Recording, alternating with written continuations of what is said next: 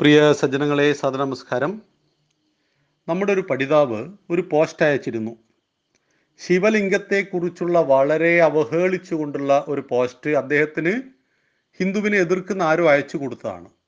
ഇതിന്റെ സത്യം അറിയുവാൻ വേണ്ടിയിട്ട് എന്താണ് ശിവലിംഗ സങ്കല്പം? പുരുഷലിംഗത്തെ അല്ലെങ്കിൽ ശിവന്റെ ലിംഗത്തെയാണോ നിങ്ങൾ ആരാധിക്കുന്നത്?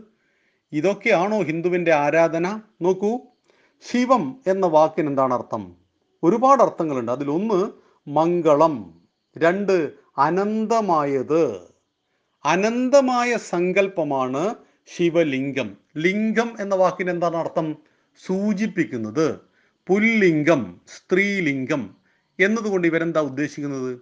പുല്ലിംഗം എന്ന് പറഞ്ഞാൽ പുരുഷന്റെ ലിംഗം എന്താണോ? സ്ത്രീലിംഗം എന്ന് പറഞ്ഞാൽ അതാണോ ഉദ്ദേശിക്കുന്നത്? പുരുഷനെ സൂചിപ്പിക്കുന്നത് പുല്ലിംഗം. സ്ത്രീയെ സൂചിപ്പിക്കുന്നത് സ്ത്രീലിംഗം എന്നറിയുക. അപ്പൊ ശിവലിംഗം എന്ന് പറഞ്ഞാൽ ശിവനെ സൂചിപ്പിക്കുന്നത് എന്ന് മനസ്സിലാക്കുക. ശിവന് അനേക ഭാവങ്ങളിലൂടെ നമ്മൾ ശിവനെ ആരാധിക്കുന്നുണ്ട്. പാർവതി പരമേശ്വരനായിട്ട് ആരാധിക്കുന്നുണ്ട്. പല ക്ഷേത്രങ്ങളും പാർവതി പരമേശ്വര ക്ഷേത്രമുണ്ട്. ഭാര്യാസമേതനായ ഭഗവാനെ ആരാധിക്കുന്നു. മറ്റൊരു സ്ഥലത്ത് മഹാദേവനായിട്ട് ആരാധിക്കുന്നുണ്ട്. മൃത്യുഞ്ജയനായിട്ട് ആരാധിക്കുന്നുണ്ട്. ഇത് ഭഗവാൻ ശ്രീകൃഷ്ണനെയും ആരാധിക്കുന്നുണ്ട്? ബാലഗോപാല ക്ഷേത്രങ്ങളുണ്ട്. ഭഗവാൻ ആരാധിക്കുന്നത്. അതുപോലെ ഭഗവാന് ഗുരുവായൂർ ചെന്നാൽ സാക്ഷാൽ ഗുരുവായൂരപ്പൻ ശ്രീകൃഷ്ണന്റെ തനതായ രൂപത്തിൽ ആരാധിക്കുന്നു.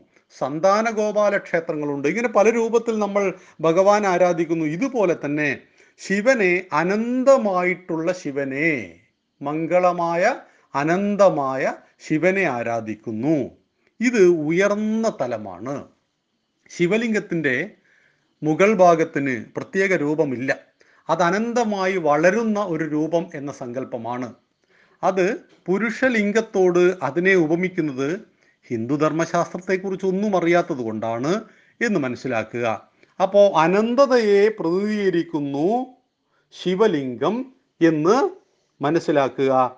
ശിവലിംഗ ആരാധന എന്ന് പറഞ്ഞാൽ അനന്തമായ മംഗളകാര്യങ്ങളെക്കുറിച്ച് ചിന്തിക്കുന്ന ശിവനെ സൂചിപ്പിക്കുന്ന ആ സത്യത്തെ ആരാധിച്ചുകൊണ്ട് ഒരു ഭക്തന് മുന്നേറുവാൻ കഴിയുന്ന ജ്ഞാനത്തിലേക്ക് ഉയരുവാൻ കഴിയുന്ന തലത്തെയാണ് ശിവലിംഗ ആരാധന എന്ന് പറയുന്നത്.